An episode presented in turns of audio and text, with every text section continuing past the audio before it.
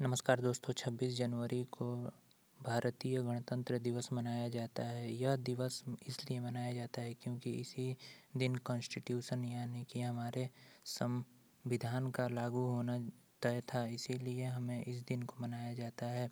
संविधान एक ऐसा है जो कि सभी के लिए एक बराबर है और हमें सबको पालन करना चाहिए। जय हिंद, वंदे मातरम। धन्यवाद।